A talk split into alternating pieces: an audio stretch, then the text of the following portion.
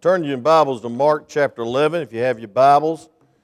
Uh, yesterday, while we was having Bible study yesterday morning, I asked everybody to turn in their Bibles, and I saw them flipping up in their phones.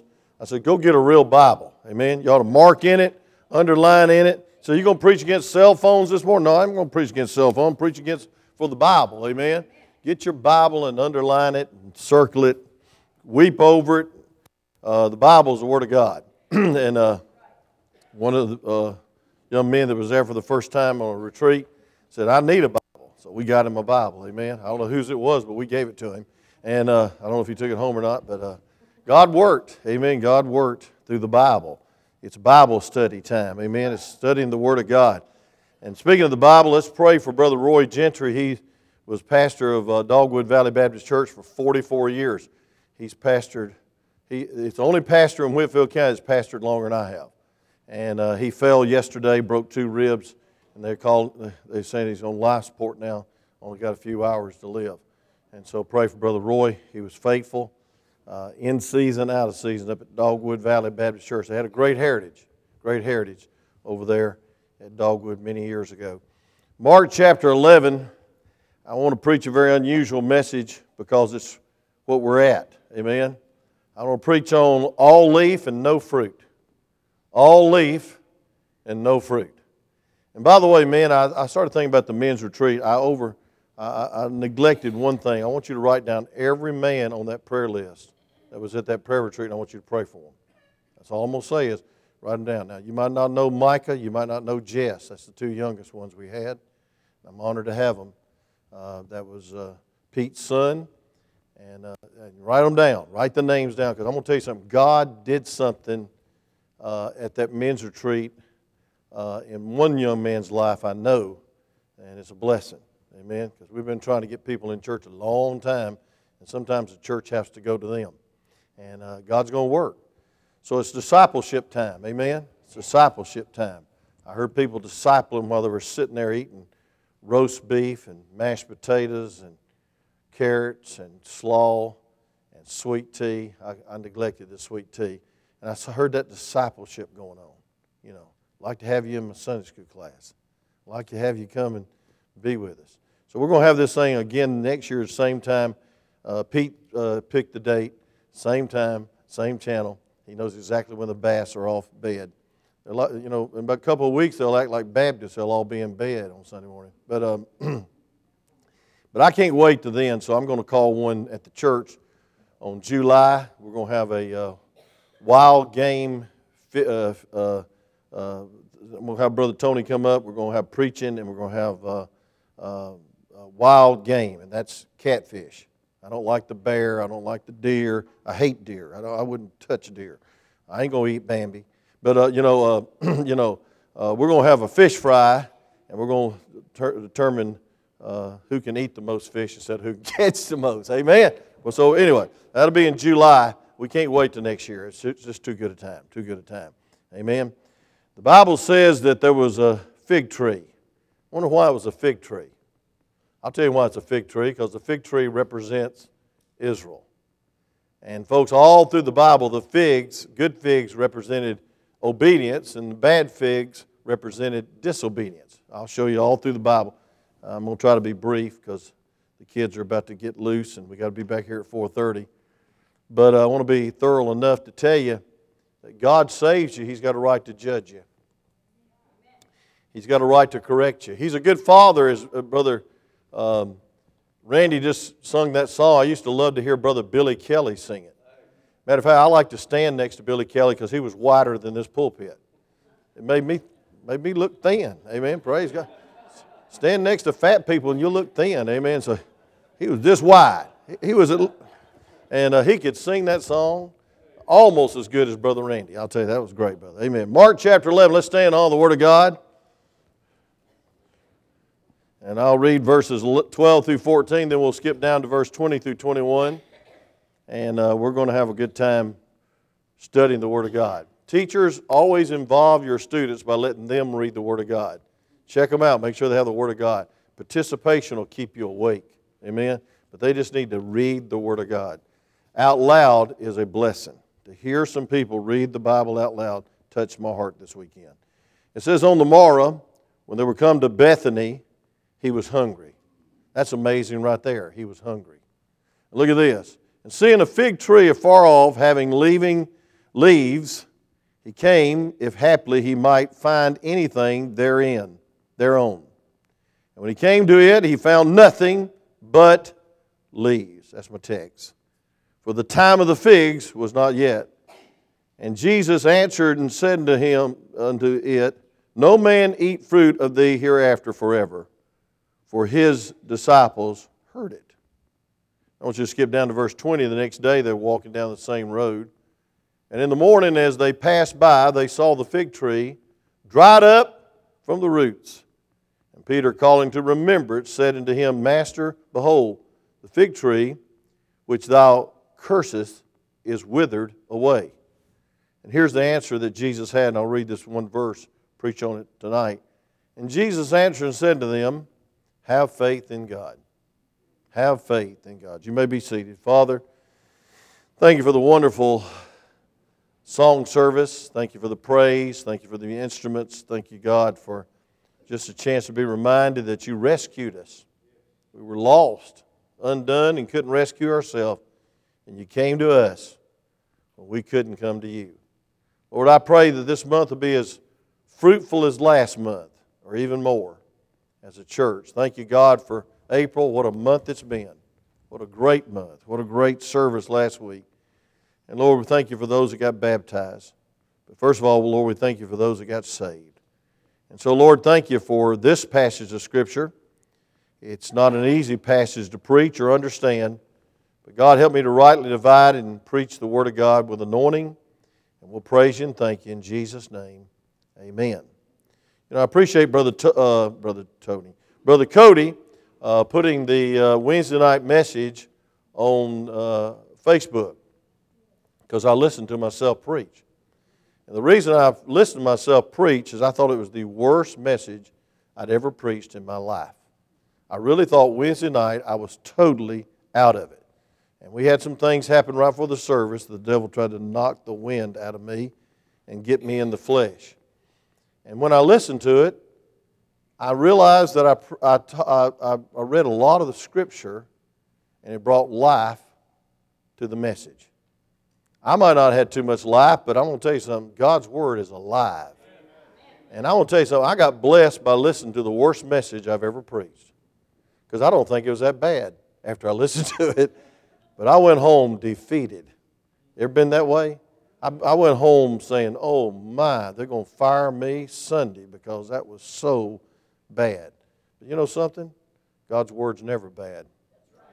Preacher might be sick, preacher might be out of it, but I'm going to tell you something, folks. We need the anointing of God to understand this, this passage. We're walking with Jesus and his disciples through the last week of his earthly life. It's Monday on the Passion Week. And it amazes me in the book of Mark, it's a, mark, it's a book that marks a lot of activity from our Savior, the Lord Jesus Christ. He's hungry.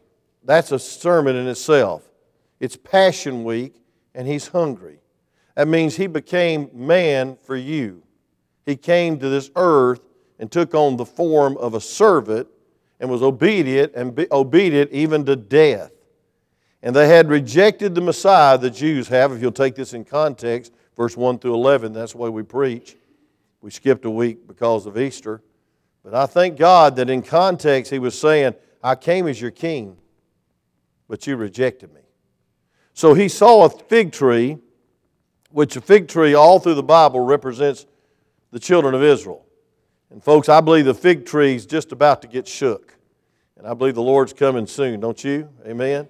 If you don't believe the Lord's coming soon, I heard this, and I don't even know this for a fact, but uh, uh, uh, Brother Jason was telling me on the way home from uh, the retreat, as we looked over, and there was a, there was a cinema. There was a, on the right hand side of 24, a movie house. What do you call them? A theater, that's what you call it. And I mean, it was packed with cars. I thought, man, what is happening? Uh, you know, is the Italian place having free bread or what? He says, no, Daddy, that's everybody going to the movie this weekend, and they're supposed to make $1 billion, $1 billion in one weekend on a thing called the Avengers or Revengers. What is it? Some of y'all know, I know, I know you. Revengers, you know, I thought, what in the world is that? I want to tell you something, folks. In the last days, people be lovers of pleasure more than lovers of God. Say amen. We can't get 150 people in Sunday school, and they make a billion dollars on a movie. And I don't know how good that movie is or who, who's even starring in it. It might be a cartoon for all I know. But I know this, folks God's word's more important. And we ought to adhere to it, reverence it, and take it in. And, folks, here's a genuine spiritual fruit uh, that God's looking for in your life. And here's a great blessing that we need to be fruitful. And if we're not fruitful, God can put a, a not a curse upon us, but He can take He can withdraw His blessings. There is a sin unto death. And folks, there is a God that whips us. There's a God that disciplines us. There's a God that corrects us. I'm just saying, friend, when's America going to start fearing God? When's, when are we going to start fearing God? And folks, I believe we ought to fear the living God. First of all, I want you to see the Lord's desire in verse 12. And it says, And on the morrow, when they were come from Bethany, he was hungry. He was hungry. Reminds me of 2 Corinthians chapter 8, verse 9, that he became poor that you might be rich. He humbled himself and came to this earth, and he became poor that you can become eternally rich, rich in the grace of God. Amen? He went to Calvary and took your sin debt and paid it, came to this earth and walked this earth, folks, and then he was hungry. And folks, listen, I'm going to tell you something. Um, he made everything in this world. He had to borrow a boat to preach in. He created all the seas and all the streams of the world. And he said on the cross, I thirst. He created every tree. And he, and, they, and he died on a barred cross. He created every rock. And he barred a tomb to be buried in. He used, uh, he used the clouds as his chariots. And he barred a donkey to ride in Jerusalem to proclaim that he's the king, that he's the Messiah. Folks, I'm going to tell you something. In every area of life, we need to consider this. Jesus experienced hunger for you. He experienced thirst for you. He experienced weariness for you. He experienced pain and rejection and loneliness and poverty for you. Yes, He rescued a sinner like you, but it cost Him His life. It cost Him heaven. Now, I don't know about you, but I'm indebted to Him. And I appreciate Him. And I love Him. And I'm grateful. And I don't have to wait to Thanksgiving to come to church. Praise God. One preacher told me uh, this weekend, he said, I wished everybody a Merry Christmas after last week's message. Amen. I mean, they wouldn't be back till Christmas. Amen. Easter, y'all get it. Anyway, uh, I said, You didn't do it out loud. He said, No, I was just thinking it. But anyway, listen, folks. We see the Lord, the Lord, the Lord desire. And you know, one of the greatest desires was not for his hunger. He knew that tree was going to be naked. He knew that tree was going to be barren. He knew that tree had leaves with no fruit. He wanted to make a point, and God always uses everything to make a point. And folks, God makes a point sometimes to use things in your life like tragedy, near death experiences, but then thank God blessings. Such a blessing Thursday to, to speak to Brother Gary. Brother Al, Al was testifying at the uh, retreat, we didn't know if we was going to speak to him again. We didn't know if we was ever going to be able to fellowship with him again. He was that close to death's door. And I want to tell you something, friend. It's a blessing that the goodness of God should draw us to repentance. Every blessing in your life, you ought to, you ought to serve Him more willingly and more, more uh, uh fervently. And, and, folks, if it wasn't for God, you wouldn't have a thought this morning. You wouldn't know what day of the week it was. You wouldn't know what you did yesterday. You would have an ounce of strength. You wouldn't have a heartbeat. You wouldn't have a breath. And so, folks, you're not doing God a favor by being here. He, he's doing you a favor to let you be here. Say amen. And I see his desire, but I see his disappointment. Look at verse 12. It says, On the morrow, when they were come to Bethany, he was hungry, and Seeing a fig tree afar off, having leaves, he came if haply he might find anything thereon. When he came to it, he found nothing but leaves, for the time of the figs was not yet. Folks, why a fig tree? Well, fig trees were and are common in Israel. 60 times in the Bible, fig trees are mentioned. In Genesis chapter 3, we see the first mention of a fig tree. They took the fig leaves and tried to cover their nakedness, which represents works. A lot of people trying to cover their life with religion. It don't work. When you sin, you got to face God who is coming after you. Amen.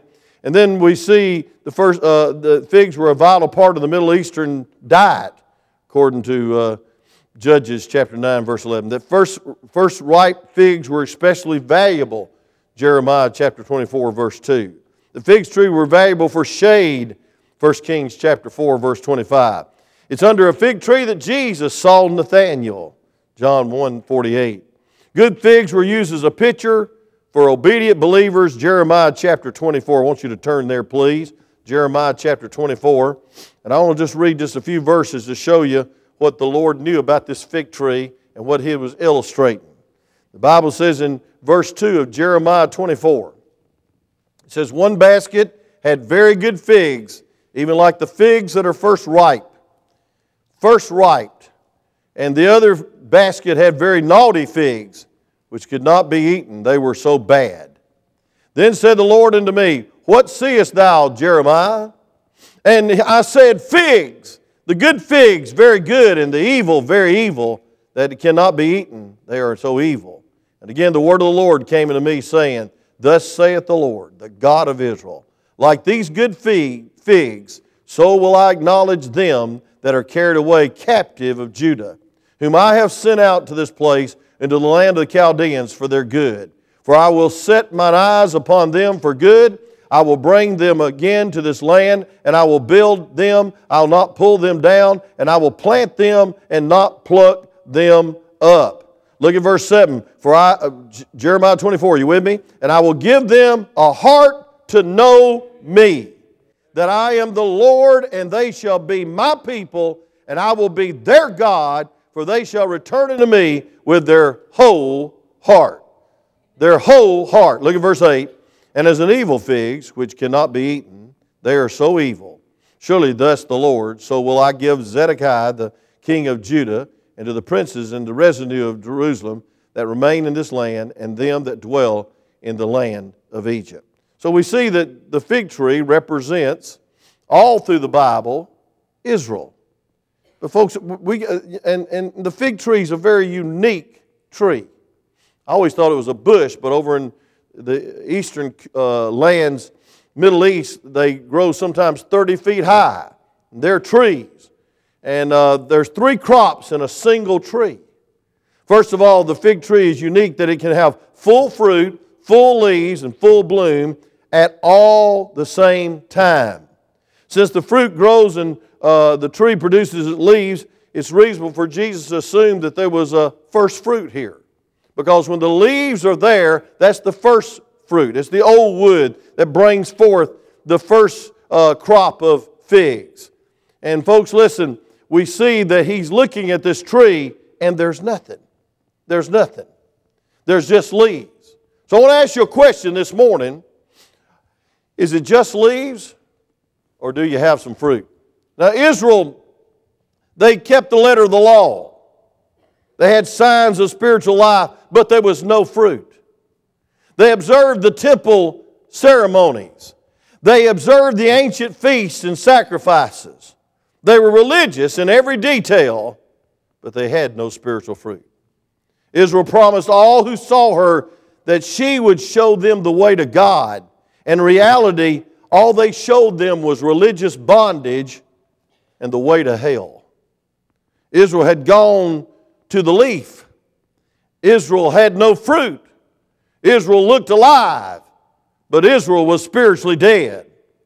Israel had been given every advantage they could afford personal attention and redemption by the Almighty God. He called them His people. They still are. He planted them in a good land. He delivered them from bondage. He gave them the Word of God. He gave them Moses and the Ten Commandments. He, he, he gave them the prophets of God. He gave them the temple of God where the Shekinah glory dwelled. And folks, everything they needed for a spiritual bumper crop was there, but all they had was leaves. All they had was leaves. You say, well, that's good, but I'm not interested in Israel. I'm trying to get by myself. What is this? What is this uh, miracle? What is this cursing of the tree? What does it mean to me? I'm glad you asked. Folks, we've been given every spiritual advantage. Our church has been here for 41 years. This church is based on the Word of God.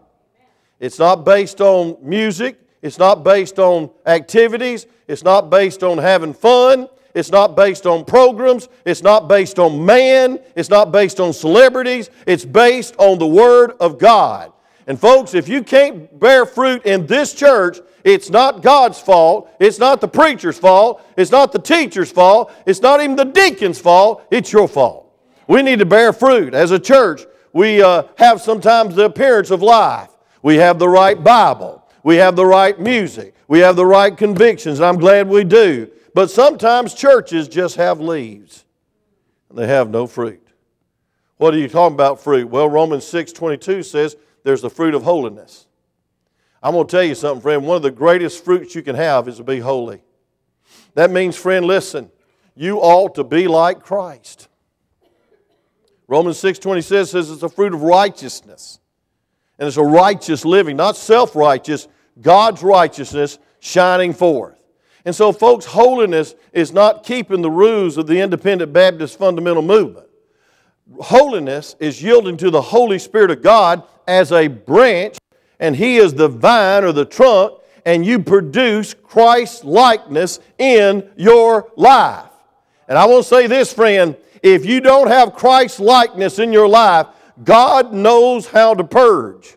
God knows how to ripen. God knows how to send leanness. God knows how to eliminate your gods. God knows how to put the things that's in your in his way of you worshiping right out of the picture. I'm saying, friend, we ought to fear God. And we ought to realize that we have been called to be fruitful uh, branches for God's glory, and there's no excuse not to yield to the Spirit of God that's within you because it doesn't depend on your works, it's His working.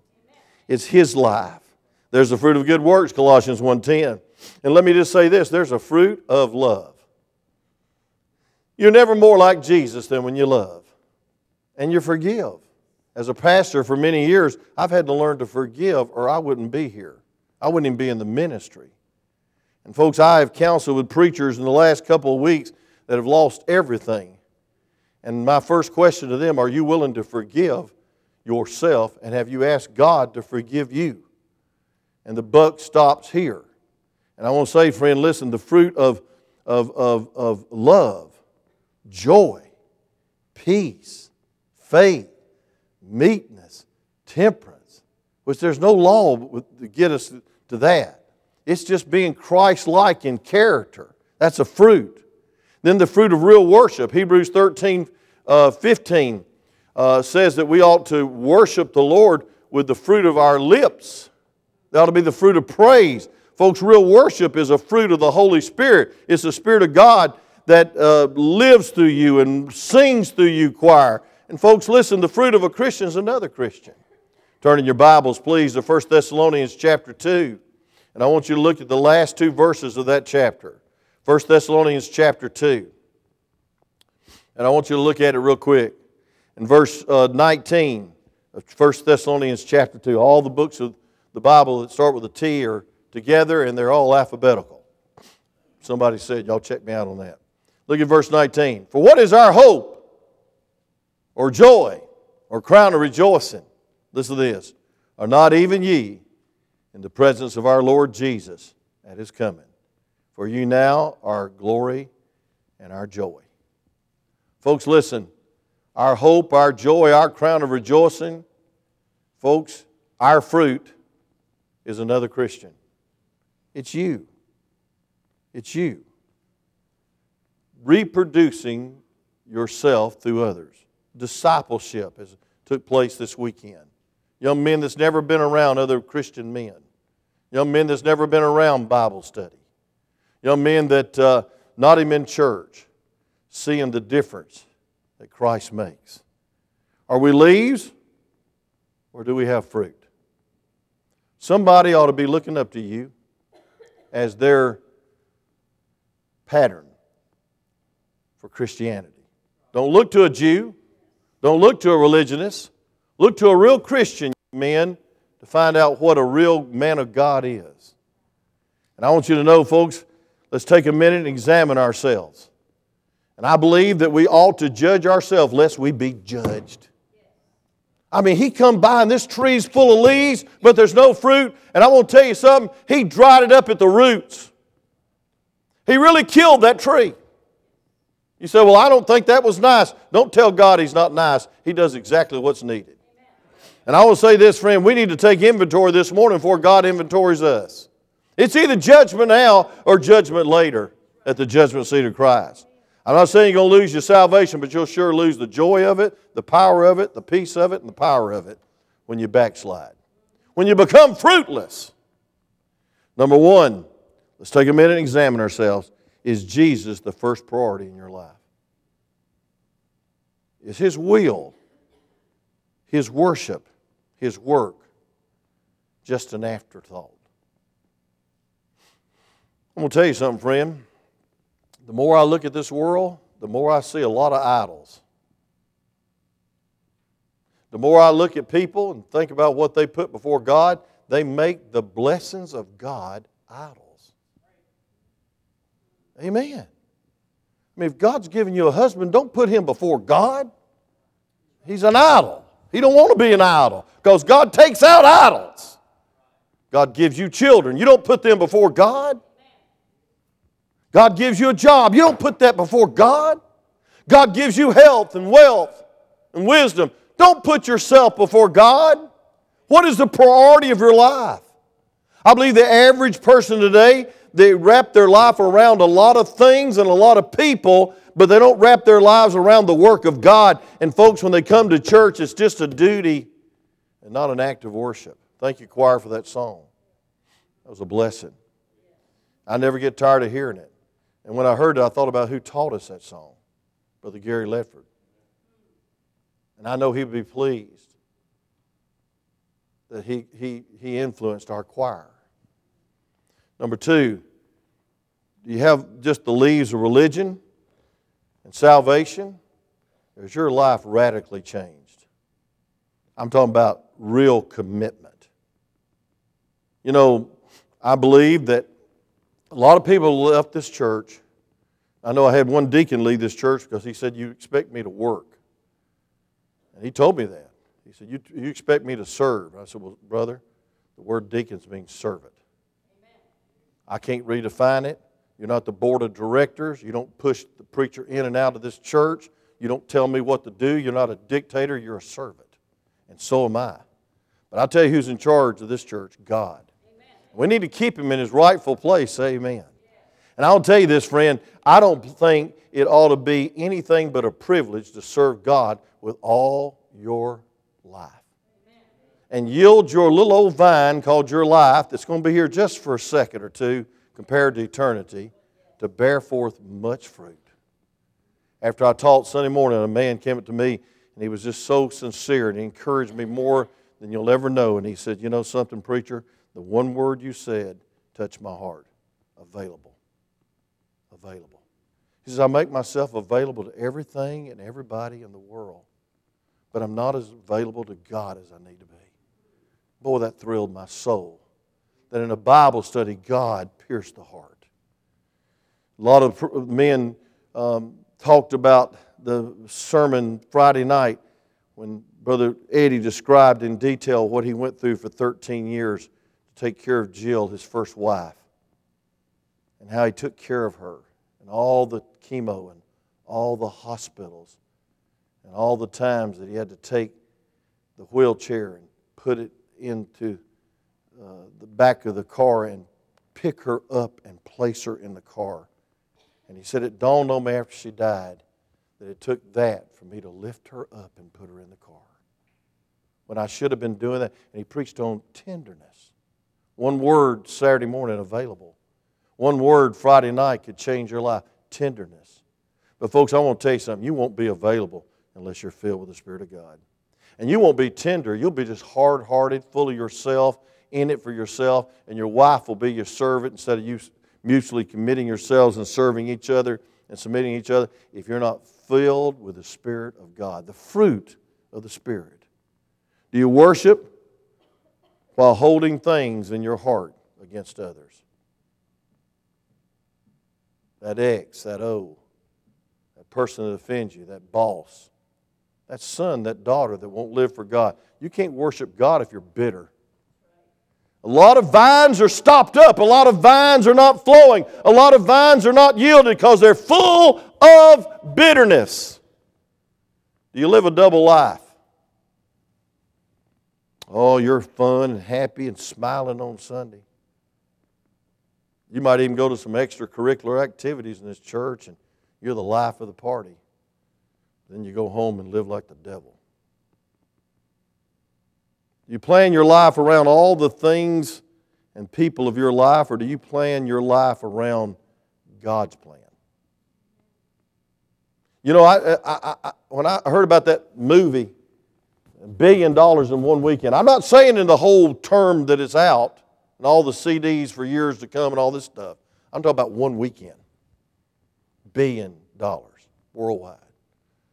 Makes me want to see what it's about, but I'm not. But I think about what's going to last. What's real fruit? And folks, what I thought about was we do what we love. We plan around what we love. We schedule around what we love. We sacrifice for what or who we love. We rearrange our life for what we love. Amen? We do what we want to do, in other words. Well, I want to tell you something, friend. If you want to have some fruit and you don't want to be dried up at the vine or the, or the root system and just be a has been and a was been and is going to be been, then you need to realize that God wants you to plan around His plan. It's His life. What? Know you not that your body is the temple of the Holy Ghost? And you're not your own. Therefore, glorify God in your body and your spirit because we're bought with a price. We're not only bought with a price, we're created by the, by the Lord. And we're not only created by the Lord, but we're sustained by His care. He's got a threefold right for us to be a fruitful vine. So don't you get all upset with God when He dries up the fig tree. And don't you get upset when God takes all your gods away from you. Because I want to tell you something, friend the evidence of true salvation is fruit. Turn to Matthew chapter 7, verse 15 through 20. I wish somebody had preached this message two weeks after I got saved. I didn't realize what it involved of being a good Christian. Matthew chapter 7. I want you to look at verse 15. The Bible says, Beware of the prophets which come to you in sheep's clothing, but inward they are raven wolves. You shall know them by their what? Fruit. Guess what? The world's going to know you by your fruits. Not your leaves, your fruit. Now go, let's go on. Do men gather grapes and thorns, or figs, or thistles? Even so, every good tree bringeth forth good fruit, but every corrupt tree bringeth forth evil fruit. The good tree cannot bring forth evil fruit, neither can a corrupt tree bring forth good fruit. For every tree that bringeth not forth good fruit is hewed down and cast into the fire. Wherefore, by their fruits you shall know them. Now, when the Holy Ghost repeats something twice in five verses, you better listen. He's trying to get an emphasis to you. Folks, by their fruits, you'll know them. Let me just give you a thought. What do you think about most of the time? I believe that old tree was thinking about what beautiful leaves I have. What a great tree I am. And then God walked by and said, You are intended, you are expected to bring forth fruit. And he cursed it. He didn't cuss, he cursed it. And the next day they walked by and it's dead, withered away from the root up. Most trees die from the top down. But God gets right to the source. Then, number two, I want you to see the Lord's declaration. We'll close early tonight, today. The Bible says in verse 14, And Jesus answered and said to them, No man eat fruit of the, thereon forever, and his disciples heard it. And, folks, what I'm saying is that the Lord expects fruit. He expects fruit. And if you do not produce fruit in your life, then God has a right to judge you. And, folks, He's got a right to take your little life and put it on a shelf where it, is, where it profits nothing. One of the things that I fear most of all is being on the shelf. I don't want flesh to get to cost me my ministry, His ministry. I don't want anything to come in the way of me fulfilling and finishing right what God's called me to do. And what is that, preacher? To be a great preacher and be written up in the Daily Citizen? No! Just to be a fruitful, Christ like vine, branch. I want you to look at Hebrews chapter 12, verse 5 through 11, and I'll try to close. It's time to almost go find candy. Twelve of them's got dollar bills in them. I'm looking forward to that. Not getting them, just seeing the kids enjoy it. You say you're bribing the kids. If you think my heart's that cold, you just go ahead and think it. We love our kids. We like to see them have fun. They're in church, they deserve to have fun after church.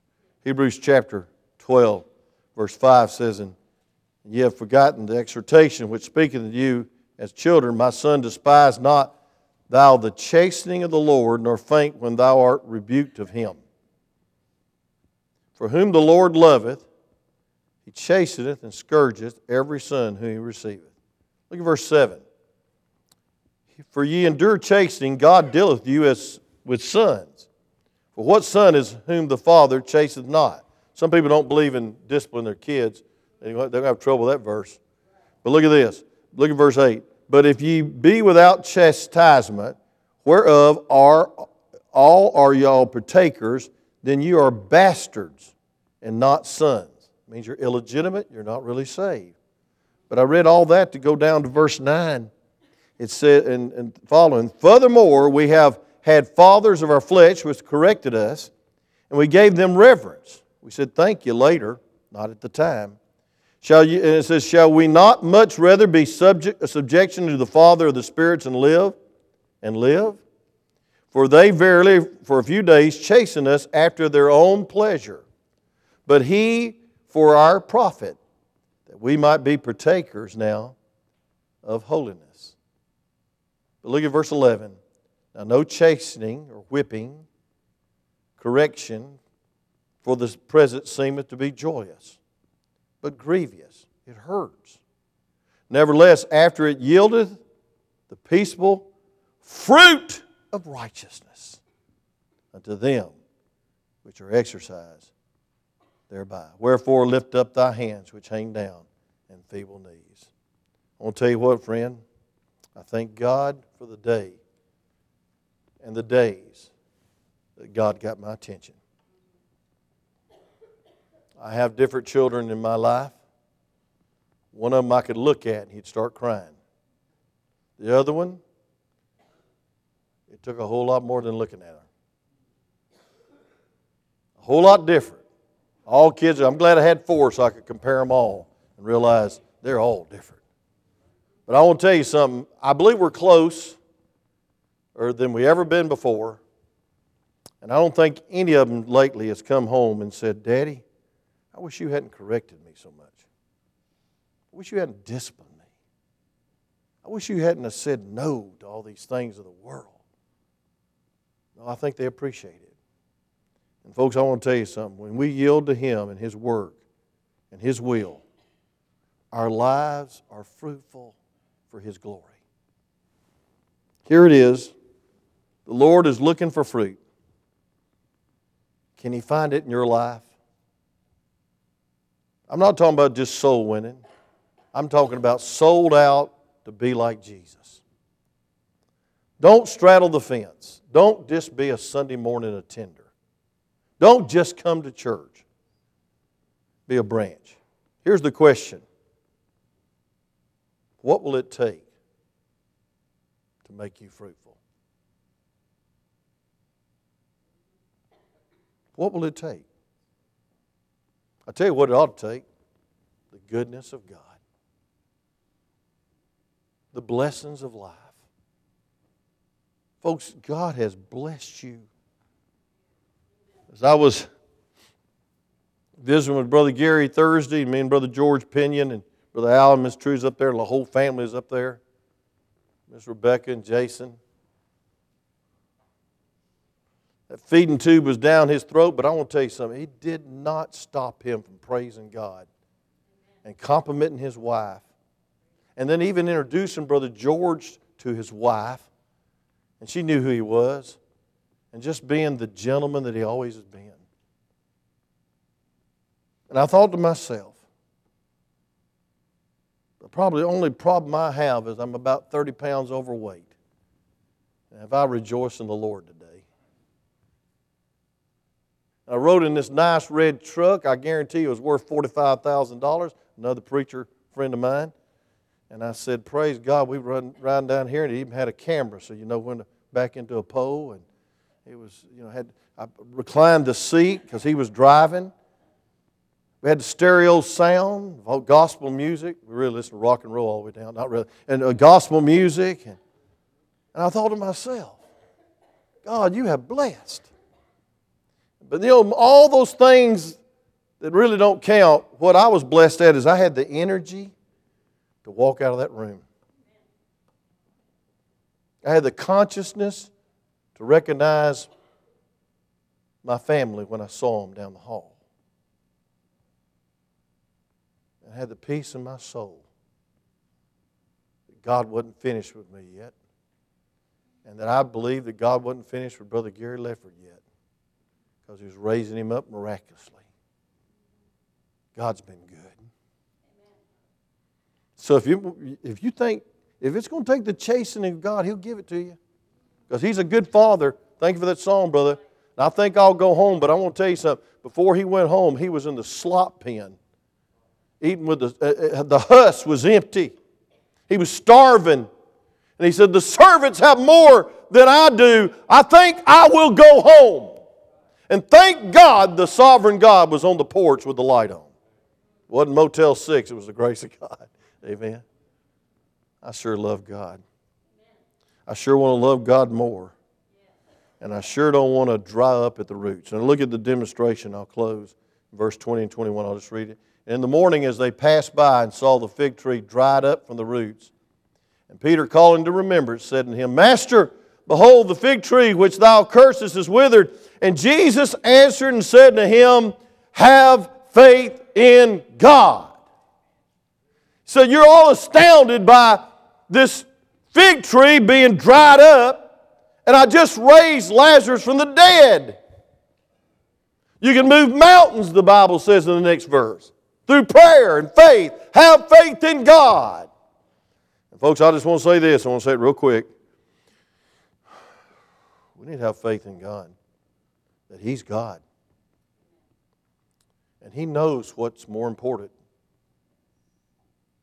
in your life than God. He knows what takes your thought life. He knows what takes your energy. He knows what you plan around. He knows your priorities. He knows it. He knows your heart even though you go through these other things. He knows if your heart's there when you're not there. He knows. And folks, he goes by, and if he just see leaves, he knows that there ought to be fruit with those leaves. He'll do whatever it takes to get your Holy Ghost attention. He'll do whatever it takes to get you to realize have faith in God. He's a sovereign God. He's a God that needs to be feared. I'm not talking about fear he's going to kill you any minute, but that he's God. And if it wasn't for God, you wouldn't have anything, and you could not do anything to glorify God. And I believe the goal of your life ought to be when he walks by your life, or you walk up to his life at the judgment seat of Christ, that he doesn't just see leaves, he sees fruit. Let's pray. Father, thank you for this difficult passage. I wish Judas Iscariot would have seen it. I wish Israel would have seen it. All they had was leaves, they had no fruit. He preached, he healed, he cast out demons, but all he had was leaves. In reality, all that Judas had was hypocrisy. He didn't know the Lord. Oh God, when the Lord sees our life, may He see fruit that glorifies you because you're our Creator. Lord, you're our sustainer. You're our Savior. But, dear God, through this passage of study, I've realized you're also our judge. And I'm not going to stand in your way of judging people. And that's not my point, and that's not my place. You called me to love people. But God, I pray that we'd leave here with a new awe and a new sense of your sovereignty, your blessings. But God, most indeed, your desire that we bear fruit, more fruit, and much fruit, all for your glory.